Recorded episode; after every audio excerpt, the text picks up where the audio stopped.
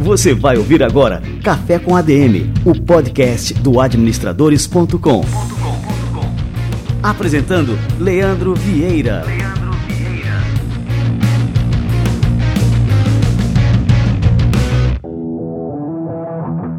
Fala galera, está no ar mais um Café com ADM, a sua dose de cafeína nos negócios. Estamos começando o nosso episódio número 219. E o nosso Café com ADM de hoje está turbinado de cafeína. Nós vamos receber aqui a empresária, ativista e jornalista Monique Evely, e ela vai falar aqui no Café com a DM sobre a sua trajetória profissional, que ela começou ainda na adolescência. Vamos falar sobre empreendedorismo, vamos falar sobre diversidade, vamos falar sobre inclusão social e muitos outros temas. Eu estou saindo dessa entrevista com a Monique Evelyn, estou impactado. Tenho certeza que você, ouvinte do Café com a DM, vai se impactar também e vai transformar a sua visão sobre muitos aspectos do que é empreender. Daqui a pouquinho, Monique Evelyn no Café com a DM. Muito bem, antes de mais nada, quero contar uma super novidade aqui para vocês. Nós estamos com uma super promoção que vai premiar o grande vencedor com um box com 10 livros de negócio. Tem o livro novo do Primo Rico, tem os Segredos da Mente Milionária, o Poder do Hábito, Inteligência Emocional, tem o Marketing 4.0, tem os novos livros direto ao ponto, tem também o livro que eu recomendei aqui junto com o Renato Grimmer, Porque os Generalistas Vencem o Mundo de Especialistas. Tem o Indistraível, tem o Factfulness e tem também a Psicologia do Dinheiro. Muito bem, é um box com 10 livros, não é um sorteio, é um concurso cultural que quem obtiver a maior pontuação vai ser o grande ganhador desse box com 10 livros. Tá? O que, que você tem que fazer? Você vai entrar em adm.to barra box de livros tudo minúsculo, tudo junto, adm.to, box de livros e seguir todos os passos que tem lá. O participante com mais pontos até às 16 horas do dia 15 de fevereiro de 2021 será o grande vencedor. Então entra lá em adm.to barra box de livros, faça sua inscrição e participe. E agora no nosso quadro Show Me The Money, onde eu apresento as startups que eu estou investindo e que você pode investir também, eu vou receber o Jonathan Tebaldi, fundador da Criativando. A Criativando é uma fabricante de papel de parede 100% digital que desenvolveu uma plataforma inovadora com um modelo de negócio baseado em franquias. Através dessa plataforma, eles conectam as lojas de decoração de alto padrão a arquitetos possibilitando a criação de papéis de parede personalizados, exclusivos e inovadores. Vamos lá!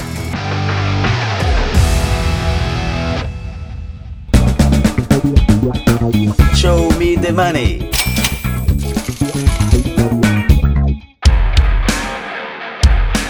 E aí, Tebaldi, seja bem-vindo. Cara, Tebaldi, me conta um pouquinho sobre o setor de decoração, o problema que vocês detectaram e depois me conta um pouquinho sobre a Criativando, como é que ela tira proveito desse problema e se tornou aí um grande negócio. Show de bola! Primeiramente, obrigado aí, Leandro, pela, pelo convite, pela participação. Cara, a Criativando surgiu, né, na verdade, no início aí de 2015, final de 2015 aí, eu sou da indústria gráfica, né? Sempre trabalhei na indústria gráfica e vi uma oportunidade de mercado no setor da decoração, né? E, cara, essa oportunidade meio que surgiu, assim, no, no modelo para a gente se reinventar com a crise de 2015. Eu era uma gráfica numa cidade interior do Rio Grande do Sul, aí, né, chamada Nova Maçã, né?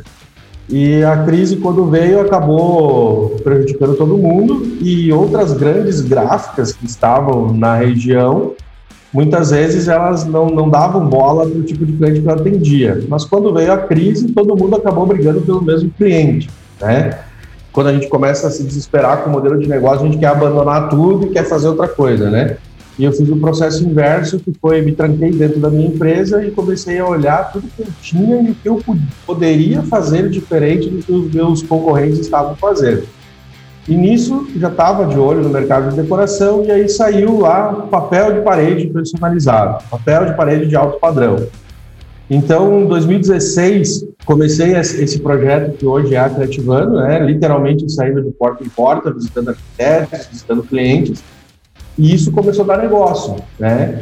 Então a gente viu que é um mercado que estava, né, até que a gente vai chegar estagnado há muito tempo. É um mercado tradicional, focado ao catálogo. Então, não, você entra numa loja de decoração, você apresenta lá milhares de books para você. Você pode só escolher aquilo que está nos books e pronto, acabou. Né? Então, ah, eu quero o modelinho lá do losango ah, beleza, é esse aqui. Ah, mas eu queria alterar a cor. Não, não pode. É esse aqui que tem, então acabou. E aí a gente entra num outro detalhe que é a questão muitas vezes do estoque, né? Como ele é um produto de catálogo, ele é feito em estoque, muitas vezes ele é importado na maioria das vezes. Então a gente entra aí na dor do cliente, que é modelos limitados ao catálogo, é isso que tem, pronto, acabou. E aí depois que você escolheu, ainda tem eu, eu, digo assim, a sorte de ter em estoque. E se não tiver mais em estoque aquele modelo, você tem que voltar a escolher outro, né? Então a Creativando entrou justamente nessa dor do mercado que é liberdade para você escolher o modelo que você quiser, liberdade para você criar o modelo que você quiser, liberdade para você tocar as cores ou fazer do jeito que você quiser, e literalmente a gente brinca, né? Que a gente fala que a gente vai totalmente contra ao catálogo. Né? Então a gente criou uma plataforma digital para que possa fazer isso, para que possa possibilitar esse tipo de, de produto, né? Então tudo é baseado em cima da nossa plataforma. Então a Creativando literalmente ela termina com essa com, com, com o tradicional catálogo, né? É onde que a gente acabou se inserindo num mercado que há anos ele é, não tem uma inovação, literalmente, não há uma inovação, não havia até que a gente chegar no mercado digital de papel de parede, e a gente chega para romper esse paradigma. Perfeito. E agora, em que momento que a Criativando está, né? E eu quero que você conte também a oportunidade que os nossos ouvintes têm de se tornarem sócios, investidores aí da Criativando.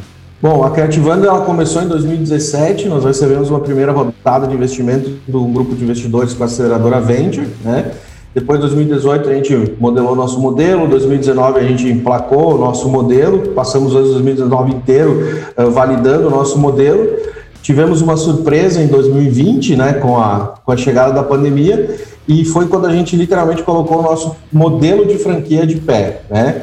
Então a Creativando hoje ela é, a gente se considera como Uber do papel de parede. Então a gente hoje a gente tem 15 fábricas do Brasil que produzem para a gente através da nossa plataforma, que são nossas franquias. Né? A gente já está em, a todo vapor com a expansão, a gente colocou o nosso modelo de pé em meio à pandemia e foi um sucesso, e está sendo um sucesso as nossas franquias. E aí, no meio de tudo isso, a gente começou a expandir muito acelerado, né? A gente é, imaginou, ah, vamos, vamos botar o nosso modelo de franquia de pé em meio à pandemia. Ok, é um risco, mas vamos lá, é o um modelo, vai dar tudo certo. Foi, e a gente se surpreendeu que no primeiro mês aí a gente vendeu 11 franquias. Né? Então, um modelo de negócio novo, totalmente novo, é, e no primeiro mês 11 franquias. Né?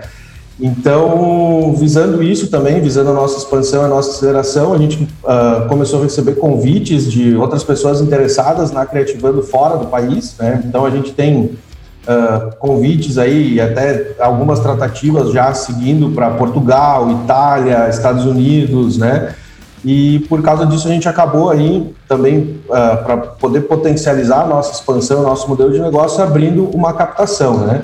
Então hoje a Creativando abriu uma oferta pública aí de captação de crowdfunding com o objetivo de captar um milhão de reais com cotas a partir de mil reais para que você possa, cada investidor interessado possa se tornar sócio da Creativando e fazer parte aí dessa história aí que a gente está fazendo, né? Muito bom. E só aqui, ó, eu só convido aqui para esse quadro aqui as empresas que eu acredito e que eu invisto também. É totalmente skin the game. Então também sou um investidor da Criativando e queria te dar os parabéns, Tebaldi, aí pela postura empreendedora, pela ideia revolucionária e pelo sucesso da Criativando que vai conquistar o mundo todo sem dúvida, cara. Parabéns. muito obrigado. Sabe que a gente tem uma meta interna, né?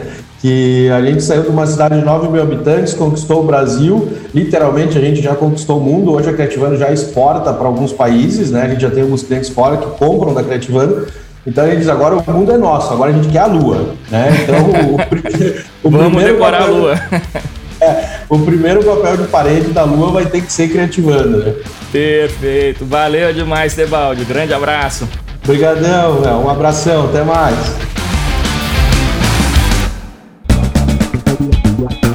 Show me the money.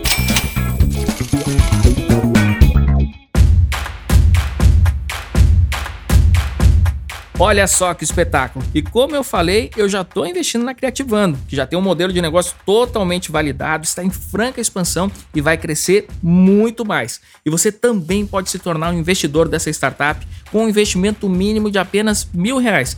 Entre agora em adm.to criativando tudo minúsculo, adm.to criativando, para saber todos os detalhes dessa captação.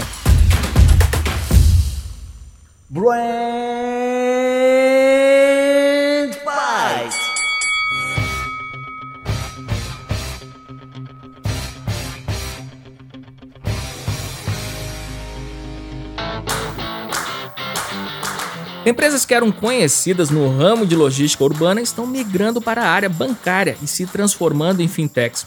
Em novembro, o Grupo Móvel, dono da marca iFood, lançou uma conta digital gratuita para os mais de 200 mil estabelecimentos cadastrados na plataforma. E há alguns dias, a RAP fez a mesma movimentação e criou o RAP Bank para oferecer contas digitais, cartão de crédito e empréstimos para os parceiros. Com isso, as empresas entram em território já dominado por grandes players como C6 e Banco Inter, porém focando apenas em parceiros corporativos. Para comentar esse reposicionamento estratégico da RAP e iFood, o nosso convidado de hoje é o Bruno Diniz, cofundador da Spiralen, head do comitê Fintech da B Startups e professor de Fintech na FGV e na USP. Saca só o que ele tem a dizer. Esse fenômeno de empresas, tanto do ramo de tecnologia como também de telefonia, né, e a gente tem varejistas também entrando no mercado financeiro, ele está acontecendo no mundo todo. Né? Ele se baseia e é um conceito que tem o nome de lá fora de embedded finance, ou seria finanças embutidas.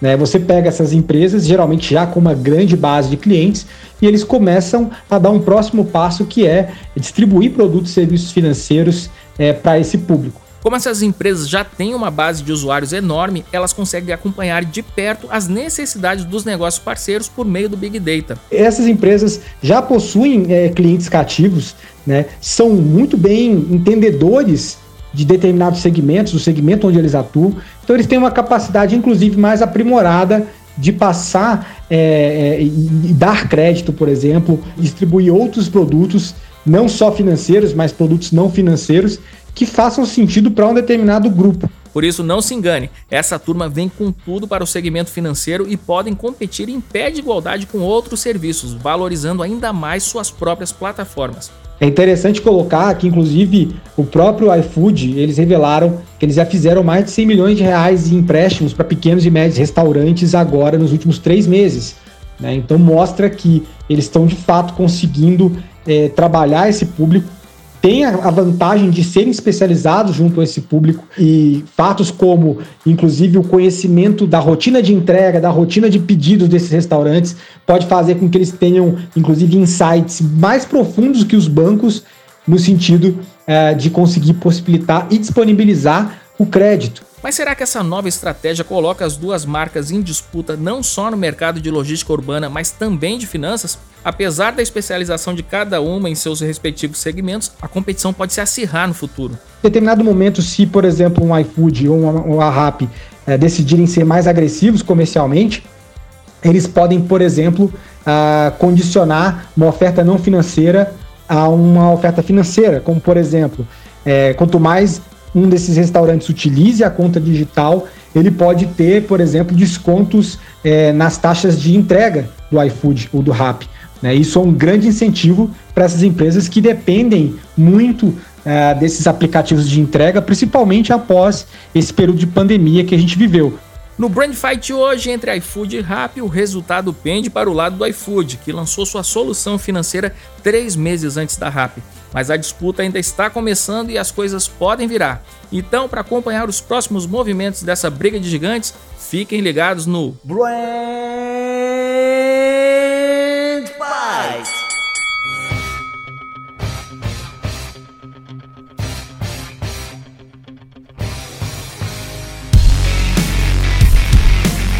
Muito bem, e eu já estou preparando a minha terceira dose de café de hoje para receber aqui a Monique Evelyn. Vamos lá!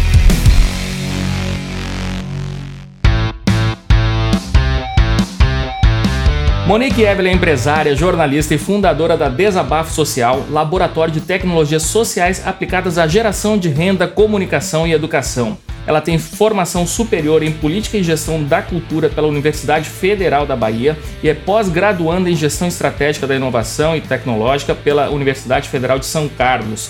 Acumula várias palestras e apresentações em eventos independentes do TED. Já foi reconhecida pela Forbes como uma das 30 vozes mais influentes do Brasil com até 30 anos de idade e também é uma das top vozes do LinkedIn. Ela já trabalhou durante um ano no Profissão Repórter da Rede Globo e foi finalista do Troféu Mulher Imprensa em 2018. É autora do livro Empreendedorismo Feminino, Olhar Estratégico Sem Romantismo e atua como sócia da Sharp, um hub de inteligência cultural, e ainda dirige a Desabafo Social, conciliando tudo isso com as palestras, pesquisas e iniciativas na área de audiovisual e ainda apresenta o podcast Fora da Curva. Monique Evelyn, que honra te receber por aqui. Seja muito bem-vindo ao nosso Café com a DM. Muito obrigada pelo convite, Leandro, a galera da DM. Assim, eu acompanho vocês, então estou é, muito nervosa, inclusive, para ver o que vai vir por aí de perguntas. Ah, que que é isso? Aqui é só um cafezinho aqui, Monique. E fazia horas que a gente queria tomar esse cafezinho aqui contigo, né? Vamos lá. Monique, é, eu sei que você já ocupou uma das tribunas mais vistas do Brasil, que é a TV Globo, mas eu gostaria que você falasse um pouco sobre a sua trajetória profissional. Você começou muito cedo com a fundação da, do Desabafo Social, passou pela televisão e hoje atua mais como empresária. Fala pra gente um pouquinho da tua história. Ah, legal, assim, é, já tem 10 anos, né, gente? Se eu for ver, tá passando rápido. Mas o desabafo veio muito de uma inquietação. Eu tava no colégio ainda, nem sabia que poderia se tornar um empreendimento social, um negócio social. Eu tinha 16 anos, era para ser apenas o Grêmio Estudantil, e entendi que poderia ser algo a mais fora da unidade de ensino, né, fora do colégio. Então, começo pelo desabafo, mas é, em 2017, foi um ano e meio, né, 2017 até o segundo semestre de 2018, quando o Caco me convidou para fazer parte do time de repórteres, eu fiquei na dúvida se eu seguia a minha carreira acadêmica, que é uma coisa que eu gosto, né? Tinha aplicado para o mestrado, tinha passado no mestrado, e o Caco me chamou. Então eu falei, tá, dá para conciliar o desabafo social aqui fora com a TV Globo. A única coisa que é uma questão assim coerente, inclusive por ser na área de jornalismo, que não dá para a gente sair dando palestra e opinando por tudo, porque você tem que um compromisso ali com, entre muitas aspas, com a imparcialidade, né? Porque cada pessoa é um universo. Então, esse lugar do professor repórter foi interessante até para eu gostar um pouco mais do audiovisual, né? O audiovisual sempre foi enquanto consumidora e não como pensadora, diretora, roteirista, repórter, apresentadora hoje também. Mas eu acho que é importante falar que eu passei por um, eu fui diretora de marketing de uma multinacional que eu nunca verbalizei na vida. Ah, é? Né? Olha não só. Vou dizer nome, mas fui, gente. Tive Olha, essa fase da minha vida. Estamos quase dando um furo aqui no Café com a DM, né? Exato. Durante alguns meses, porque na minha cabeça eu falei, tá, tenho esse desafio, eu vou resolver esse desafio e vou embora. Não precisava necessariamente fazer carreira, nunca foi o que passou pela minha cabeça, mas eu gostaria de estar no mundo corporativo né, não ficar apenas nesse lugar de consultora, né? E também passei por algumas produtoras audiovisuais muito pensando como é que a gente gera impacto no entretenimento, né? É entretenimento por entretenimento ou a gente precisa criar uma narrativa que seja interessante para o momento do mundo? Então eu venho desse universo. Hoje o desabafo social, eu não fico na operação direta, o que eu acho ótimo, porque desde que eu criei eu falo que o desabafo social deveria acabar quando eu tivesse 30 anos, porque eu achava que a gente iria conseguir resolver alguns grandes problemas do mundo. Não, não estamos resolvendo tudo ainda, mas tivemos avanços né, na coletividade, eu sinto isso, mas deixei na mão de outras pessoas e fico ali por perto. E agora tenho me dedicado a Inventivos, que é um ecossistema de aprendizagem network. Né? Começou como uma comunidade em agosto de 2020, já temos mais de 600 pessoas espalhadas pelo Brasil já abrimos outra unidade de negócio é, com a Inventivos Fellows, onde empresas, marcas, a gente desenvolve quatro semanas imersivas direcionadas para o desenvolvimento de habilidade do futuro, de acordo com a demanda da empresa. A gente hoje está com.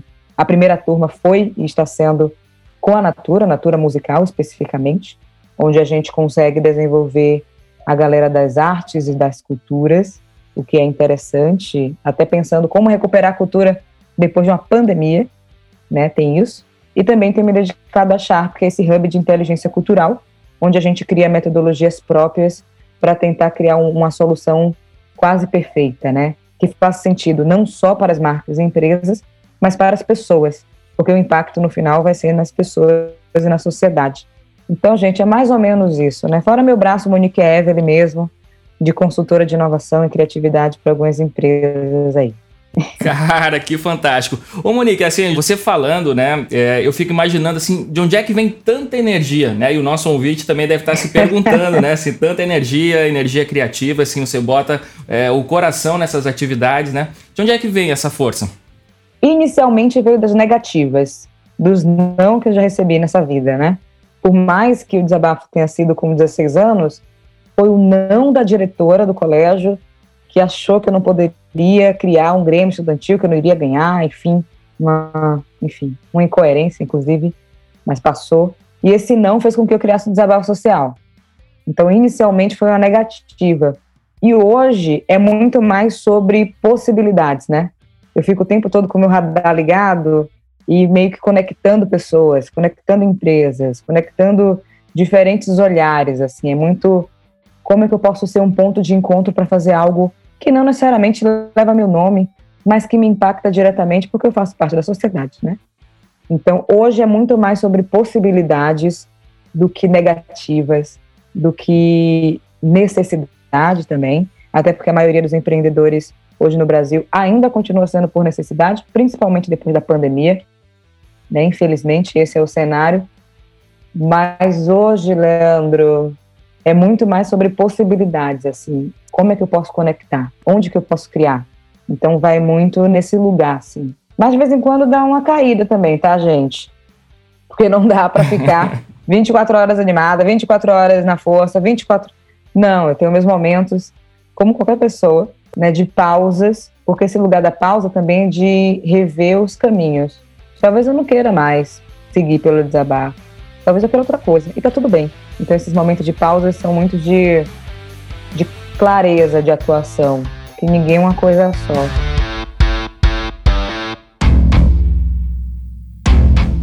Ô Monique, e você comentou é, que você tinha um plano traçado, né? Você estava é, trilhando ali a sua carreira acadêmica, já tinha passado no, no mestrado, e aí surgiu uma oportunidade que te tirou daquele plano que você tinha traçado para você mesmo. Como é que você avalia ah, assim as oportunidades que surgem nas nossas vidas, né, que nos tiram de um caminho que inicialmente a gente tinha traçado? E se a gente deve aproveitar todas as oportunidades que surgem e depois que eu queria que você comentasse um pouco assim o, o que que é essa oportunidade em específico, né, esse convite para participar lá do Profissão Repórter, o que que isso impactou na tua vida, né, e o que que te mudou como pessoa, né, quem é a Monique antes e depois do Profissão Repórter? Eu nunca fui muito apegada as decisões, assim, ah, isso vai ser para sempre. Tanto que eu comecei com engenharia ambiental, né? Eu jurava que seria engenheira, ponto. Passei, legal, engenharia ambiental. Depois fui para direito, achando que seria procuradora-geral da República, e depois eu terminei em política e gestão da cultura. Então, gente, está tudo bem. e assim, é, até porque, enfim, a universidade, a escola, muito mais a escola, eu acho, hoje, é um modelo do século XVIII, com professores que pensam como o século XX e os estudantes são do século XXI. Então parece que essa equação não fecha, sabe? Não tem um resultado interessante para ninguém, no final das contas. É, e o Profissão Repórter veio muito no lugar. Eu até falei com o Caco na época, eu falei assim: eu não tenho experiência com TV. Uma coisa é eu escrever pelo portal do desabafo, uma coisa é da palestra, fazer um TED, uma coisa é entrevistar. Mas eu sempre fui interessada por pessoas. Eu gosto de ouvir de escutar. Sabe quando você para e ouve a pessoa? Não fica na intenção de cortar a fala para mostrar seu ponto de vista. Então, pelo desabafo, eu fazia isso. Até para entender qual tipo de conteúdo eu teria que escrever e compartilhar com o mundo, assim. Aí eu falei, gente, eu vou usar exatamente as técnicas que eu utilizo no desabafo social.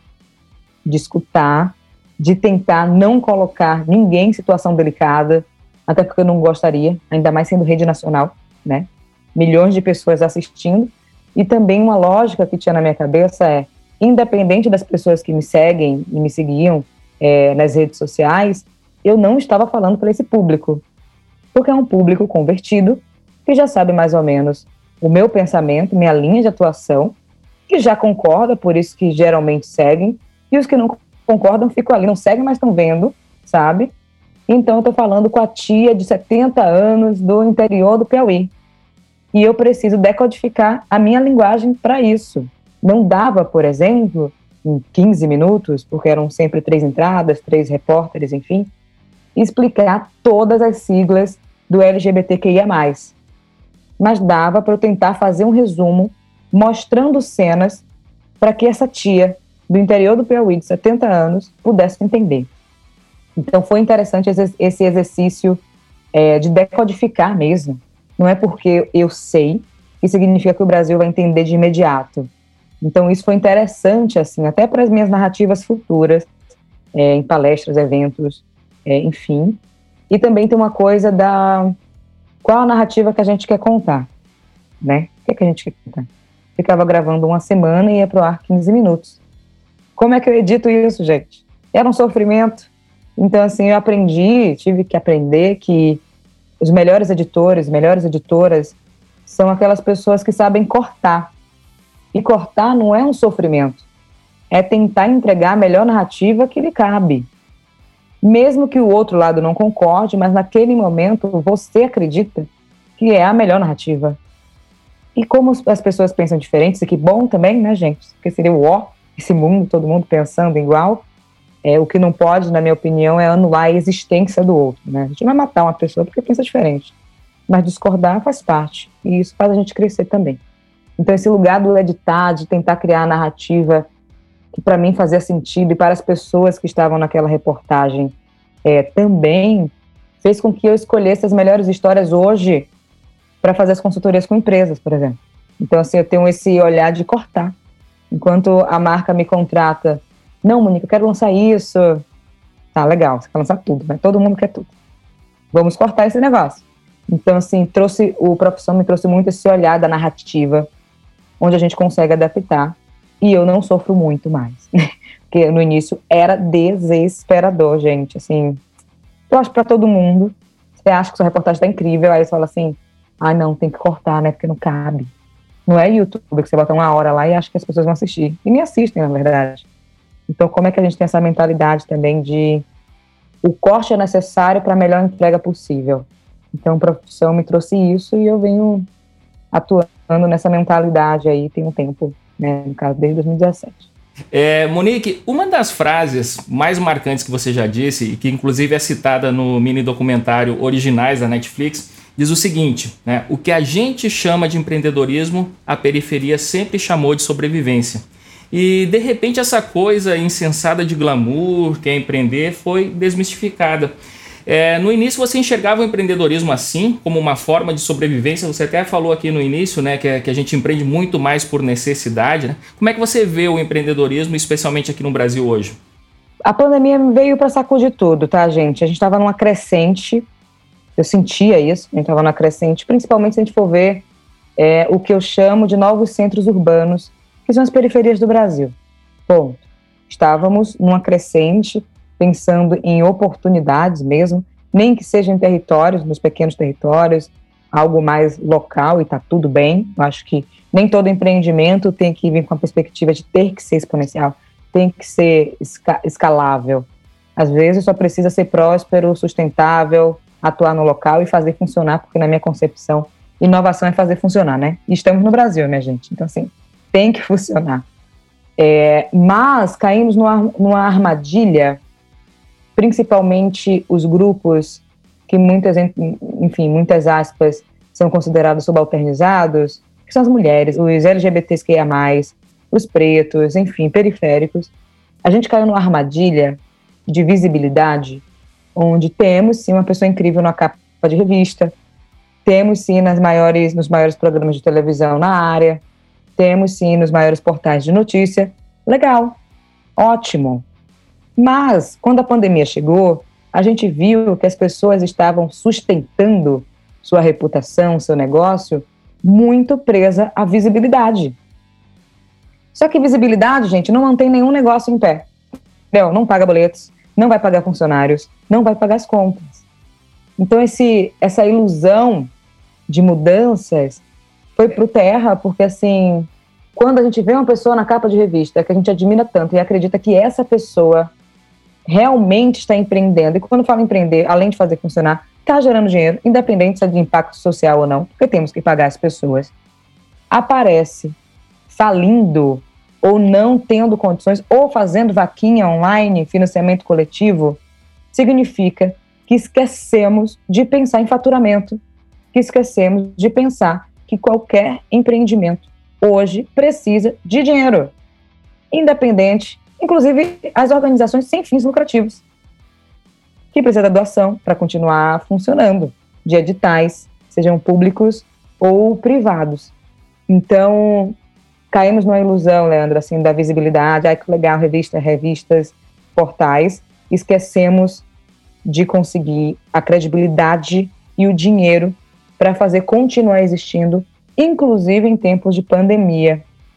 Então a gente está voltando para um cenário onde temos mais desempregados do que empregados, as pessoas não têm uma opção, não é uma escolha empreender. Ah, eu quero empreender porque eu acho massa, ou ó, acabei de ver uma oportunidade. Não é no desespero. Hoje, nesse cenário de Brasil, a gente tem que se virar, literalmente, porque as pessoas estão desempregadas. Então, nem que seja a tia do cachorro-quente, a moça do brigadeiro, o tio da pipoca, tanto faz. Tiveram que pensar numa possibilidade de geração de renda. E meu questionamento muito é assim: será que a gente está caminhando para um futuro que vai ser realmente mais empreendedor? Se sim, temos que nos responsabilizarmos enquanto sociedade de qualificar a galera, de compartilhar as ferramentas. Não é porque está na internet que significa que está disponível. É diferente, porque são muitas informações espalhadas, né? Tudo descentralizado. Se for esse caminho, temos que fazer isso. Agora, se for o caminho de um futuro precarizado, temos que assumir que o Brasil é precarizado e a gente vai ter que resolver esse problema também, porque as próximas gerações estão chegando. Então, assim, não sei qual caminho a gente está indo, mas espero que seja um empreendedor e não um precarizado, sabe? Então, vejo esse cenário. Assim, eu sempre acompanhei aqueles estudos, eh, tem um estudo do GEM, que é o Global Entrepreneurship Monitor, que, que avalia né, o, o grau de empreendedorismo nos países. E no começo, quando eu estava lá estudando administração, tal, eu sempre ficava empolgado que o Brasil sempre aparecia como os países mais empreendedores do mundo né? Mas assim, esse olhar mais atento, né, vai ver que esse empreendedorismo brasileiro é realmente isso que você falou, né? O empreendedorismo de sobrevivência, na necessidade. Não quer dizer assim que as pessoas não enxerguem oportunidades, porque até na necessidade você começa a ver, bom, aqui na minha rua não tem é, nenhum salão de, de beleza. Então, isso é uma identificação de, de oportunidade, mas ao mesmo tempo é uma resposta assim, a uma necessidade que está ali, batendo na porta, né? E tem uma coisa que a gente vai continuar Leandro, no mesmo estado se os investidores não conseguirem olhar para outras possibilidades. Essa é a realidade. O que a gente viu em 2020, os unicórnios, todos aí, né, quase todos, tiveram que demitir pessoas, certo? Metade, assim. E a gente parte do pressuposto que o unicórnio, quando a gente investe, porque tem que crescer, é a custo de que esse crescimento, né? Temos que crescer, coloca todo o dinheiro do mundo para o crescimento. Aí vem a primeira crise desses unicórnios, que são todos recentes, vieram depois, inclusive, da crise de 2008, é, e não consegue manter as pessoas, sabe? Então, assim, se os investidores só colocam em empresas que aparentemente vão dar lucro, vão faturar daqui a não sei quantos anos, significa que estamos perdendo pessoas. Significa que os investidores estão assinando que numa crise como essa, a gente prefere literalmente as tecnologias digitais funcionando do que as pessoas gerando renda. Porque pessoas empregadas vão gerar renda, gente. Todo mundo ganha, sabe? Então, esse lugar dos olhares dos investidores também precisa mudar. A gente viu o que aconteceu com o WeWork, né? Não é novidade eu contar isso aqui, só jogar aí né, no buscador, no seu, no seu buscador preferido, para saber mais sobre essa história mas é importante a gente entender que quem movimenta esse país são pequenas e médias empresas, que por acaso são de mulheres, que por acaso são de pessoas negras. Né? Sa saiu uma pesquisa, enfim, que essas pequenas e médias empresas representam 30% do PIB. Se elas estão bem, todo mundo vai estar bem, assim, todo mundo vai estar bem, sabe? Então, essa preocupação de onde a gente investe, se a gente realmente quer uma sociedade próspera, se a gente realmente quer uma sociedade sustentável, é isso que os investidores precisam começar a olhar. É mais do que lucrar apenas. O lucro vem, funciona, faz a sociedade é, girar economicamente e a gente cai por terra esse lugar do, do conto de fadas do investimento do empreendedorismo, né? Que eu sempre brinco que nem são contos de fadas, são contos dos unicórnios, que para mim é assim, é a maior falácia do século XXI. Se não está dando retorno, não tem que investir. Ponto. Não deu retorno. O Vale do Silício está vendo isso, gente. Agora a gente precisa olhar para o Vale do Silêncio, que são as pequenas e médias empresas, que são as periferias, sabe? Então, é uma preocupação, que é agoniado, foi um desabafo.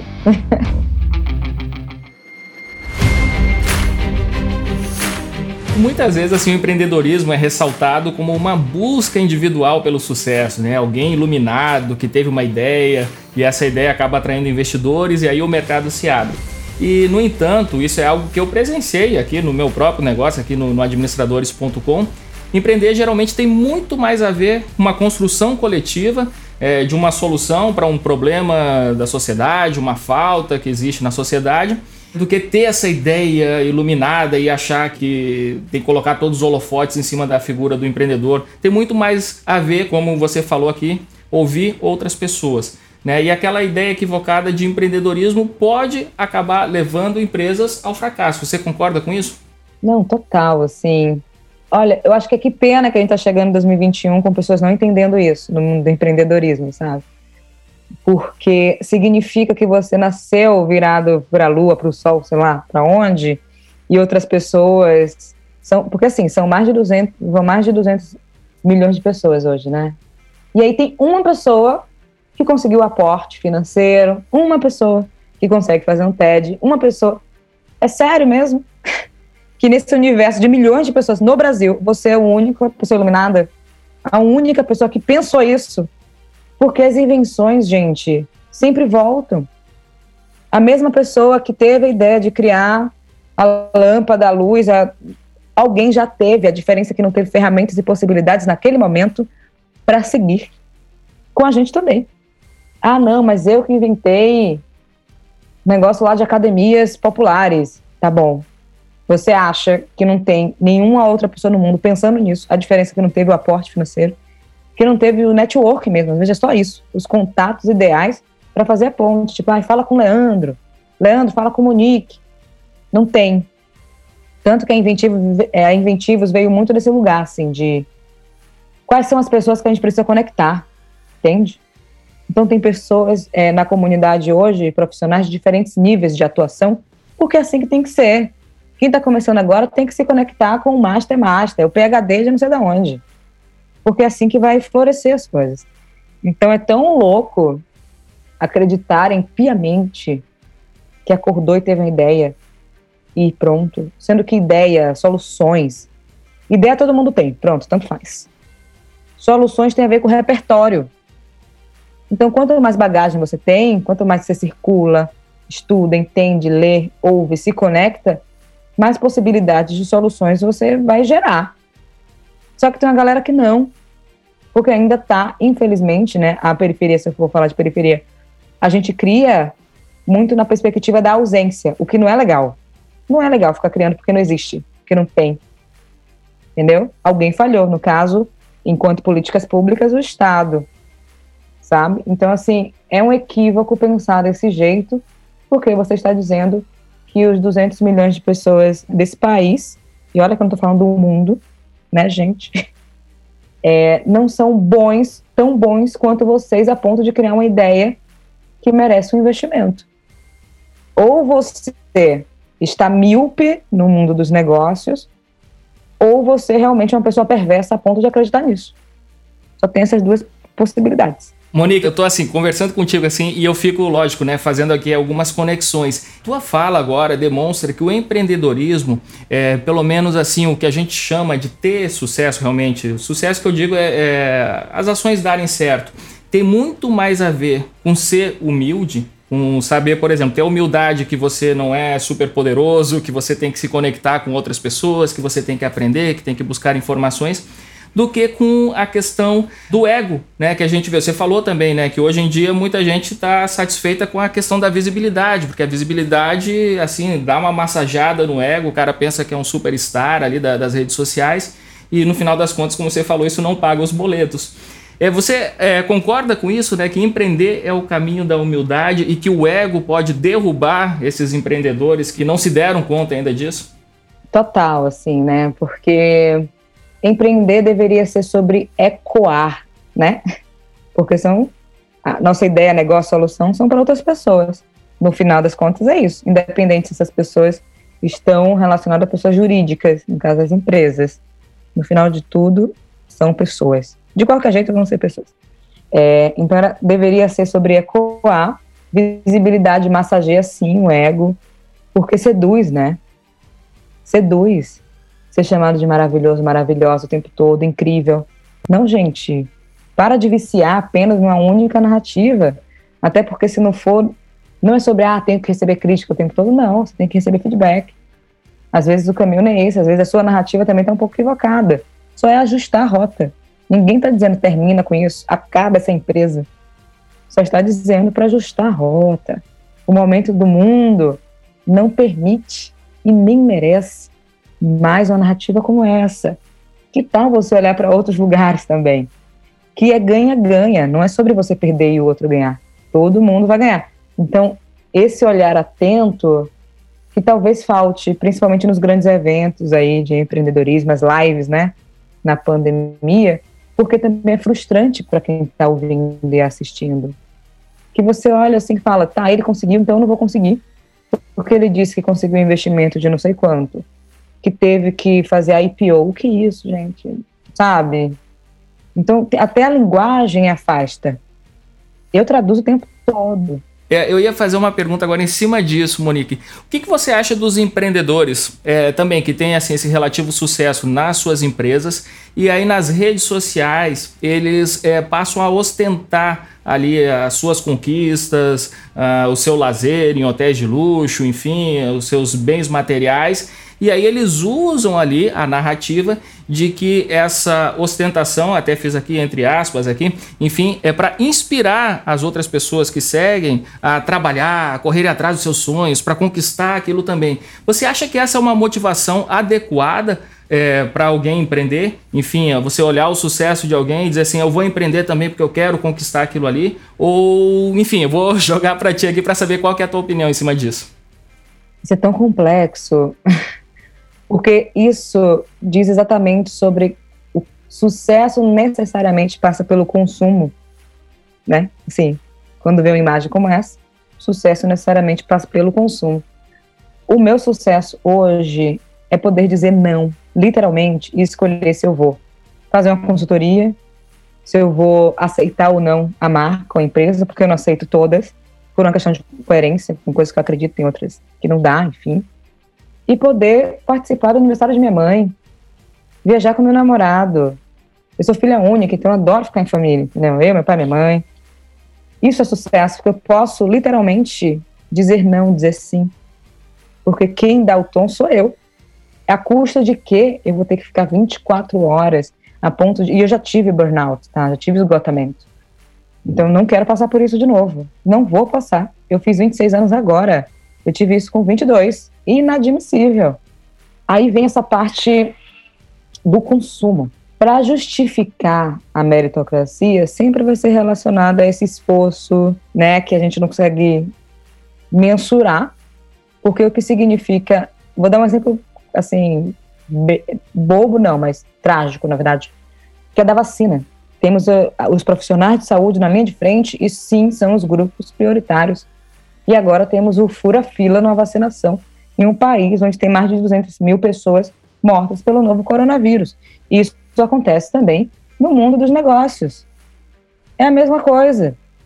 Ah, não, mas porque. Não, você conhece Fulano, conseguiu um investimento, beijo, e a partir disso você vai ostentar a sua vida mostrando para as pessoas que só precisa se esforçar um pouco mais, conseguir um investimento e acabou. A culpa é sua, a culpa sempre é do outro. Quando você ostenta isso, a culpa é do outro. Sempre. Então, assim, é um equívoco porque vai pelo consumo. Eu sou uma pessoa que não acredito que esse é o caminho. Uma coisa é fazer a economia girar, uma coisa é ter que ser única e exclusivamente a partir do consumo, né? Não dá. E tem uma coisa do o modelo antigo de sucesso, né, gente? Não é possível que a gente chegou no século XXI e a gente acredite mesmo que ficar andando de jatinho, helicóptero, morando em mansões, significa o auge da sua carreira. Temos diversos coaches aí da vida, nada contra os coaches, acho que tem pessoas seríssimas, mas os casos recentes faz com que a gente desacredite numa possibilidade que talvez você conseguiria com a outra galera sem precisar investir valores absurdos para dizer você pode conseguir essa casa. Não. Você pode estar satisfeito na sua área. E pergunta a pessoa qual é a satisfação que ela quer, gente. Não é, talvez não seja essa casa, esse modelo antigo de sucesso. Ter que provar, vou ter que comprar um carro, comprar isso. Não. Na pandemia eu fiquei, enfim, trancada no meu AP, porque, né, gente, é pandemia, não sei se as pessoas sabem, mas é uma pandemia. E agora, em dezembro, eu consegui fugir para uma cidade menor de 40 mil habitantes. E assim, não saio dessa casa de jeito nenhum. Aí as pessoas, ah, você trabalhando de onde? Trabalhando de casa, gente. Mostra aí, mostrar o quê? Por que precisa saber da minha vida pessoal? Então, quando eu começo a ter que compartilhar onde eu estou, é, o que eu consegui, o que eu tenho de bens materiais mesmo, de propriedade dessas coisas, não é mais sobre o meu negócio. É sobre Monique. Só que para mim é sobre desabafo social, é sobre sobre inventivos e não sobre Monique. Então as pessoas precisam assumir. Está empreendendo por você, única e exclusivamente, beleza, vai para o seu consumo e mostre o modelo antigo de sucesso. Mas quando é para uma, é, uma coletividade independente da sua linha de atuação, pode ser fintech, edtech, tanto faz, é sobre as pessoas. Então você escolhe a narrativa que quer seguir. E eu tenho clareza que não é sobre Monique. Então não, não vou mostrar minha casa. Não, não vou mostrar se eu tenho ou não tenho carro. Não vou mostrar. Porque não é sobre isso, sabe? Então, tem esses caminhos.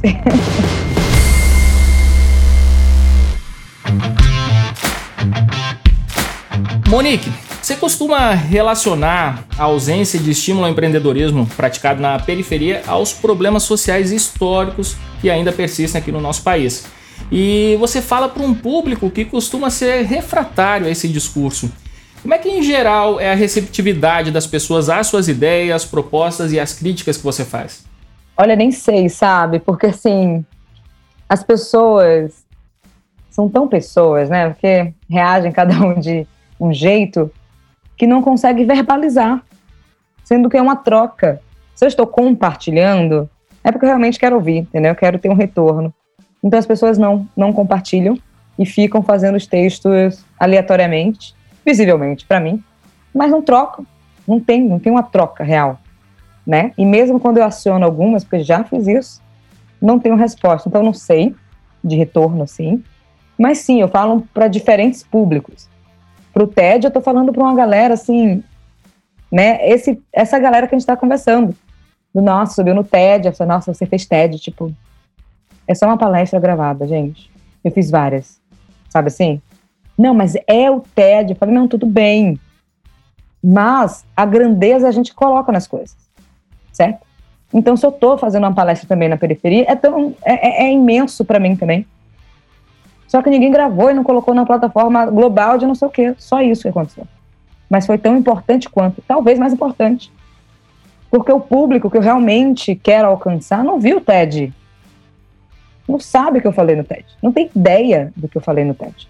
Não tem ideia do que eu falei nesses grandes eventos. Sabe? Então, é uma preocupação, mas eu também, para cada território, é uma linguagem. Tive que aprender isso sabe? Se é para falar pitch, break-even, beleza, eu vou falar, tá tudo bem, eu sei o que é isso. Mas, se eu chego em outro território e a galera não sabe do que eu estou falando, sim, eu vou traduzir. E vou mostrar que a galera do outro lado, da ponte para cá, né, Mano Brown, enfim, fala desse jeito. O que significa isso? Só que eu sei que 5% dos brasileiros que falam inglês fluente. 95% não, gente. Então, como é que eu vou conseguir ser esse, essa ponte mesmo, que é muito melhor ser ponte do que ser muro, literalmente, é uma questão óbvia, é, mas muita gente esquece na jornada, para a galera entender e decidir.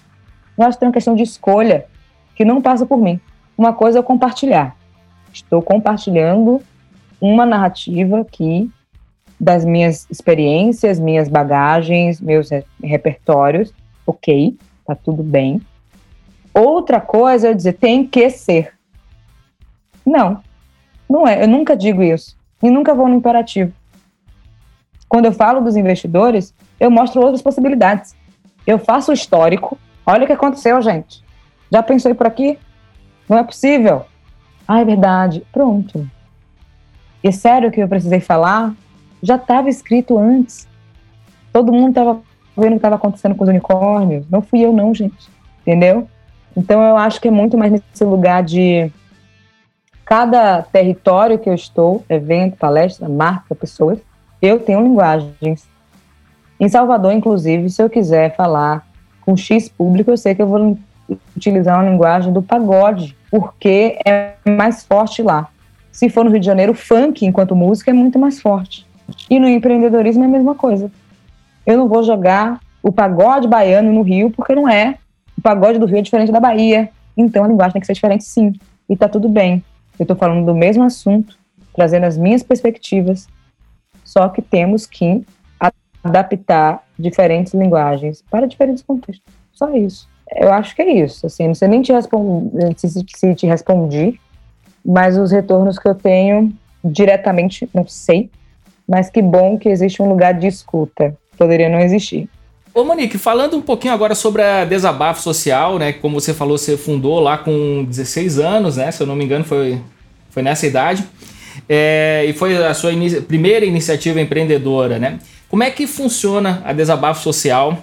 É, até de onde veio essa questão do nome, né? Da, é fantástico. E quais foram os frutos já gerados pelo empreendimento? Você falou que não está agora à frente, né? Que tem outras pessoas tocando, mas conta um pouquinho aí da Desabafo. Olha, o nome foi uma piada, na verdade. A gente ficou, enquanto Grêmio Estudantil, jogando vários nomes, o famoso brainstorming, a famosa chuva de ideias, até que a gente deu risada com o desabafo social, mas fazia sentido. A gente precisava verbalizar, sobretudo porque eu estudei em colégio particular, enfim, no ensino médio fui para um colégio público, só que era um colégio público, não tão público assim, né? eu precisava de todo um ritual para acessar esse colégio. E no primeiro ano não tinha ninguém que do ensino médio não tinha ninguém que veio de colégio público, todas as pessoas da minha turma, principalmente, de colégios particulares. Enfim, então estava no mesmo universo. E eu entendi o racismo ali, na verdade. Eu sabia que era alguma coisa assim nos colégios quando eu era mais nova. Só que o nome, uma coisa é saber que está acontecendo ali algumas práticas racistas só que você não conseguia verbalizar o termo racismo. E eu entendi no colégio. Então o nome também veio muito por isso, de literalmente conseguir desabafar, mas é um desabafo estratégico, né? Por isso que é social também. Independente das coisas que foram transformando no desabafo, começou como Grêmio, depois é, a gente virou inicialmente ONG, porque ah, não sabia o que era, as pessoas falavam, não, Monique, se é para formalizar, vai para ONG. Eu entendi, tá, mas até o meu perfil não é, assim, de ONG. E também como tornar é, sustentável, gente. Vou ficar atrás de editais? Vou ficar atrás de doações a vida inteira? Então, que bom que também mudei rápido e é um negócio mesmo social. E de, de retornos, assim, tem tantas coisas, mas tem uma muito significativa que a gente fez um desafio ano passado, minto, 2019, é, perguntando o que, o que você faria com 100 reais. E a gente realmente colocava os 100 reais nas pessoas, através de uma plataforma nossa e tal. E a pessoa tinha que falar em vídeo, texto, imagem, tanto faz. E a gente fazia uma, fazia uma curadoria. E teve uma pessoa, o nome dele é Guilherme, ele é de Salvador, mais precisamente de Sussuarana, que escreveu, minto, a namorada dele escreveu sobre ele e ele apareceu na plataforma. É, ela falou, com certeza o Guilherme iria alugar a beca de formatura. A equipe toda, tipo, gente, temos uma coisa aqui, beca de formatura, é o sonho de uma pessoa, não é só vou comprar isso e não. Aí Guilherme entrou e explicou que precisava alugar a beca de formatura, senão ele não iria formar. Só iria pegar a colação de grau e pronto. Mas era importante por ser o primeiro da família, enfim. A gente falou, vamos colocar, porque a gente quer ver isso acontecer. E foi tão genuíno, até o retorno dele, né? Ele tirando a foto, assim, do aluguel de formatura, da beca de formatura, mostrando que realmente alugou com o valor. E depois ele vai e faz uma chamada dentro da nossa plataforma pedindo auxílio para conseguir chegar, que era o transporte. Enfim, ele se formou, foi lindo, publicidade, propaganda, etc.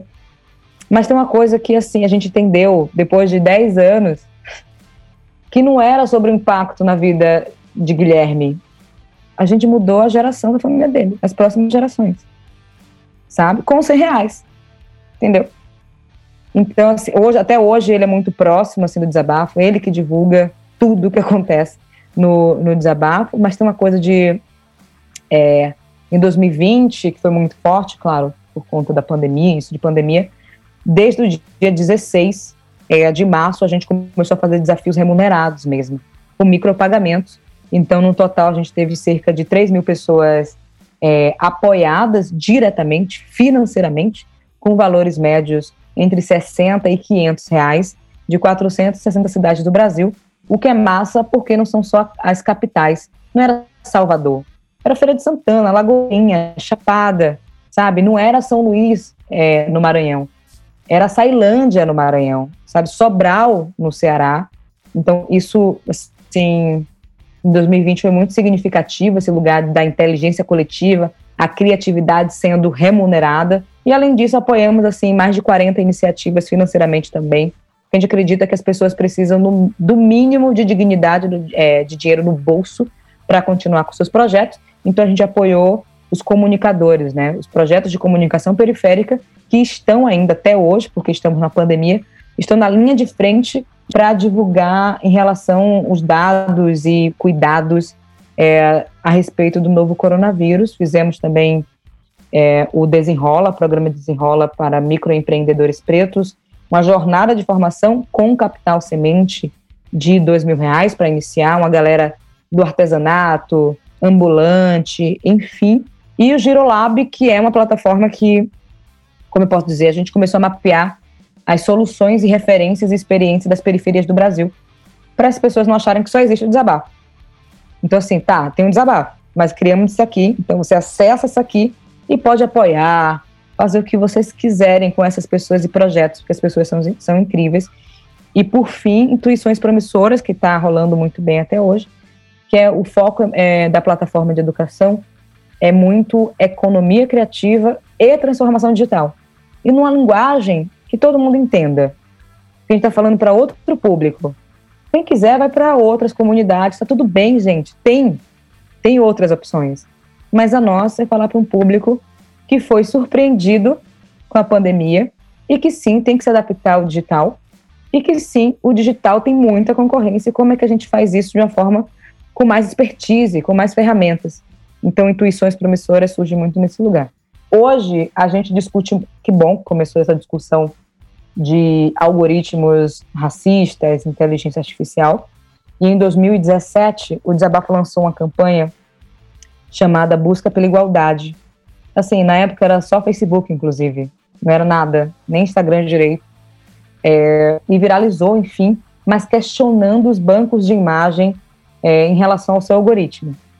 A gente falou com os maiores bancos de imagem do mundo, tivemos resposta do, desses bancos de imagem, que é massa, e a gente começou a ter reuniões para pensar como alterar. Porque no nosso time temos uma pessoa, que é o Lucas Santana, que é esse consultor de novas tecnologias. E isso não só em questão de premiações, que tanto faz, porque esses prêmios também é só um grupo, né?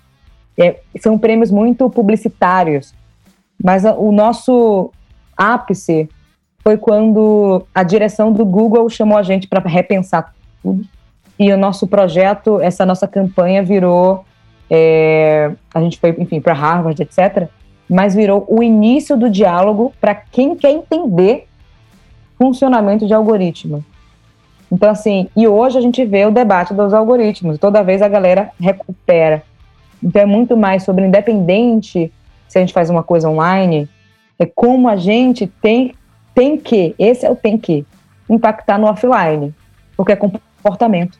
Não é só ler um post e, ai, legal. É mudança de comportamento, sabe? Então, esse eu acho interessante compartilhar, porque eu gostaria que as pessoas que estão ouvindo a gente entendessem esse lugar de inteligência artificial, de algoritmos, porque é complexo, gente, mas está na hora da gente começar a entrar nessa, nessa conversa mesmo.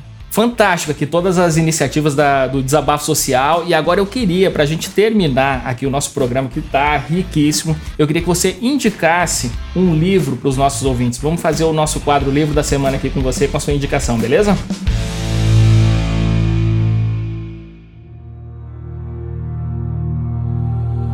Livro da Semana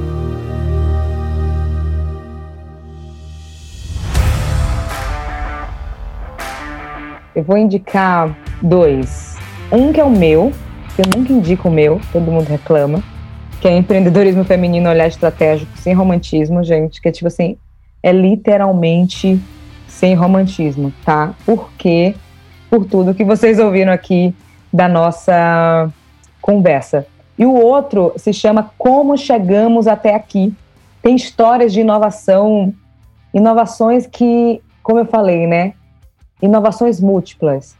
Uma pessoa que pensou na ideia do carro está em outro lugar também, outra pessoa pensando a mesma coisa, que é do Steve Johnson, que é o mesmo de como criar boas ideias, essas coisas. Mas enfim, o como chegamos até aqui é interessante para a gente ver que não estamos inventando a roda, sabe assim? não estamos inventando a roda, então dá um alerta a ponto de a gente começar a pensar em inovações múltiplas, a pensar em conexões, a não anular quem veio antes, sabe? Sim pensar e tirar essa ideia de concorrência e muito mais de potenciais parceiros, porque eu acho, eu acredito nisso, né? Eu faço esse exercício de potenciais parceiros, por mais que seja no mesmo nicho, tá tudo bem. Só que a gente cresce juntos não fica um só, porque é bom para todo mundo. A gente contrata mais pessoas, a gente faz mais coisas acontecerem. Então, o, o meu, né, que é empreendedorismo feminino, e como chegamos até aqui de Steve Johnson.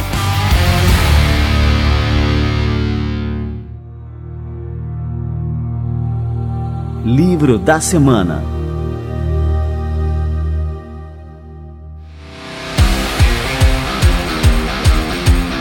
Ô Monique, eu queria te agradecer muito pela presença, por todo o seu exemplo, é, por todo o seu trabalho, queria te parabenizar e dizer que eu termino feliz que você tem apenas 26 anos, você está apenas começando e vem muita coisa boa pela frente, com certeza. Você está uh, ajudando a mudar a nossa sociedade, né? Mudanças que precisam ser feitas, que são urgentes e com seu exemplo aqui você demonstra que tem que partir da gente, de nós. A gente não tem que esperar de poder público, a gente tem que tomar a iniciativa, é, porque com certeza a gente pode fazer a diferença na nossa sociedade. Você é uma prova viva disso.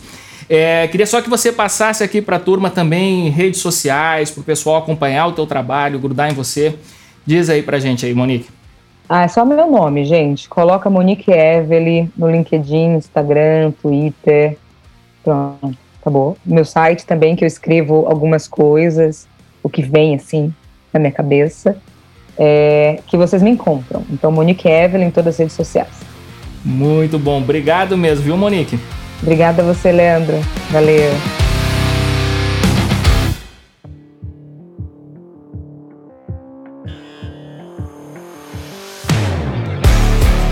Sensacional, que bate-papo fantástico. Que honra receber essa gigante por aqui, a Monique Evelyn. Que líder fantástica que ela é, que empreendedora inspiradora. Tenho certeza que você aí do outro lado reviu muitos conceitos e com certeza se inspirou muito com a Monique aqui hoje. Show de bola, galera. Olha aí, sensação de dever cumprido. Café com ADM de número 219 chegando ao fim e você pode deixar a sua opinião dizendo o que você achou desse episódio, qualquer uma das postagens em que a gente fizer a divulgação do Café com ADM. Vai ser um prazer receber o seu feedback e saber o que você está achando dos nossos conteúdos por aqui. E na semana que vem a gente volta com mais cafeína por aqui. Combinados então? Então até a próxima semana em mais um episódio do Café com a DM, a sua dose de cafeína nos negócios. Até lá.